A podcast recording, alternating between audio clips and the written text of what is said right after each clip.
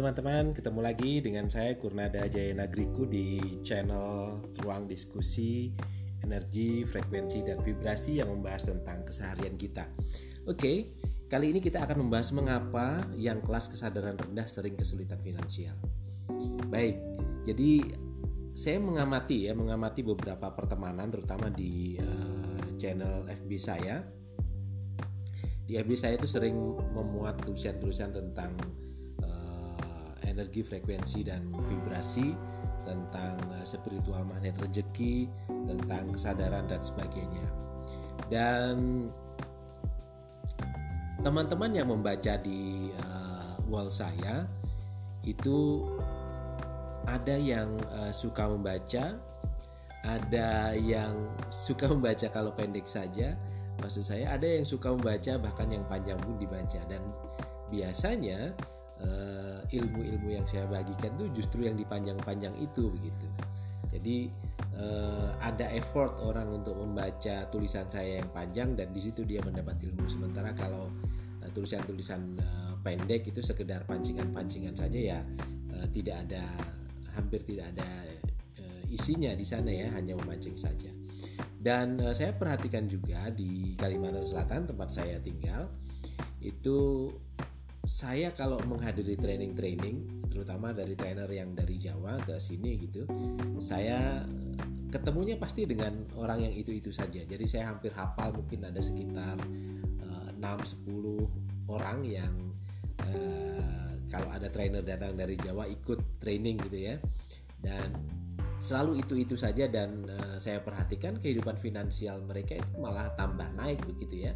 Meskipun pada saat mereka ikut training mereka mengeluarkan uang gitu kan. Seperti saya juga mengeluarkan uang pada saat ikut uh, training seperti itu. Dan uh, pengamatan saya yang lain baik teman-teman saya yang sudah kaya kemudian suka ikut training maupun yang Eh, teman-teman saya yang dananya diada-adakan untuk bisa ikut training kehidupan finansialnya sama-sama naik gitu. Artinya e, naiknya sesuai dengan kapasitas masing-masing tentu ya hanya saja trennya itu orang-orang yang suka belajar orang-orang yang suka e, ikut training dan orang-orang yang terus ingin mengimprove dirinya itu kehidupan finansialnya saya perhatikan ikut naik. Nah Eh, perubahan finansial tampaknya adalah ikutan dari perubahan pola pikir seseorang. Jadi orang-orang yang rajin ikut berbagai materi training ini umumnya secara mindset menjadi lebih terbuka, lebih universal, lebih bisa menerima fakta kehidupan dan yang paling terlihat saya amati adalah lebih mudah bersyukur. Atau bahasa kebalikannya adalah tidak mudah tersulut emosi dan uh, tidak temperamental. Apa yang saya amati ini sepertinya sesuai dengan simpulan David Hawkins David Hawkins itu orang yang uh, meneliti tentang hubungan antara uh, energi uh, seseorang, rasa seseorang dengan uh, salah satu simpulan di bukunya Power dan Force adalah tentang uh, finansial seseorang yang dihubungkan dengan dengan level kesadaran. Jadi dikatakan bahwa sering kali uh, kesulitan finansial seseorang itu menurut David Hawkins bukan karena skillnya, namun lebih karena uh, level kesadaran yang rendah. Nah, apa sih yang uh, membuat level kesadaran rendah itu jadi kesulitan finansial kan begitu ya jadi jadi pertanyaannya. Nah dari pengamatan subjektif saya ada beberapa personal dan orang eh, orang-orang yang saya kenal maksud saya itu menunjukkan bahwa umumnya orang dengan kesadaran rendah ini biasanya itu satu sangat mudah tersulut emosinya atau temperamental. Yang kedua mereka tuh hobi curhat apa pun pada siapa pun untuk menempahkan kekesalan dan mencari dukungan atas pendapat mereka. Yang ketiga, biasanya kalaupun mereka kelihatan religius itu hanya ritual dangkal tanpa makna, tidak ada esensi spiritual dalam religius, religiusitas mereka. Dan yang keempat, Biasanya mereka tidak suka membaca ya, tidak suka belajar ilmu kehidupan. Bagi mereka membaca itu selesai saat dapat secara kertas tanda lulus sekolah dan belajar itu hanya yang berhubungan dengan pekerjaannya. Itu pun karena terpaksa. Nah, jadi e, rupanya keempat ciri tersebut ya, ke, keempat ciri ini yang yang saya amati secara subjektif ini adalah kelindan pilihan ego yang uh, sangat besar. Ego ini sedemikian besar, keras membatu sehingga uh, curhatnya ya kalau model seperti ini orang seperti ini yang curhat curhatnya sebenarnya bukan untuk minta solusi namun sekedar menumpahkan sampah dalam dirinya agar orang lain mendukung sikapnya atau setidaknya kasihan pada diri mereka. Kalau dia curhat dan orang yang dicurhati menasihatinya, yang terjadi adalah emosinya menyeruak begitu ya. Karena intinya dia tidak bisa menerima pendapat orang lain. Nah, orang dengan tipikal ini hanya bisa berubah jika kemudian kehidupan membenturkannya dengan dinding masalah. Itu pun kalaupun dia pintar mengambil hikmah dari masalah yang dihadapi. Kalau tidak, maka kehidupan bagi mereka tidak lebih dari usaha dari waktu ke waktu berlari menghindari reruntuhan masalah yang seolah tiada akhir.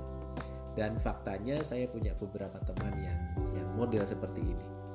Dan parahnya lagi, mereka tipe ini sangat tidak suka membaca. Padahal dengan membaca mereka bisa melakukan introspeksi diri, berkaca diri, tanpa merasa digurui atau dinasihati orang lain yang selama ini sangat mereka benci karena besarnya ego di dalam diri mereka. Jadi kalau membaca kan yang nasihatin buku, artinya dia sadar sendiri gitu kan, nggak perlu orang orang lain karena dia nggak nggak suka dinasihati. Nah orang-orang model seperti ini tanpa sadar terperangkap dalam emosi-emosi yang berenergi rendah ya mereka umumnya takut terhadap masa depannya, takut tidak dihargai, takut tidak dikasihi, takut miskin, dan ketakutan-ketakutan tak beralasan lainnya. Semua yang digenerate dari rasa takut akan selalu menjauhkan diri dari rasa syukur. Jauh dari syukur inilah sebenarnya kunci keterpurukan mereka secara finansial. Meskipun ya mereka tentu gak akan terima dikatakan jauh dari syukur. Ya kan? Betul, karena syukur bagi mereka itu adalah sekedar ucapan alhamdulillah, alhamdulillah. Alhamdulillah tapi tanpa tanpa makna. Tidak merubah apa pun di level rasa dan emosi mereka, tidak merubah apa pun kecuali suara yang terdengar yang keluar dari kerongkongan mereka yang berupa ucapan alhamdulillah itu tadi.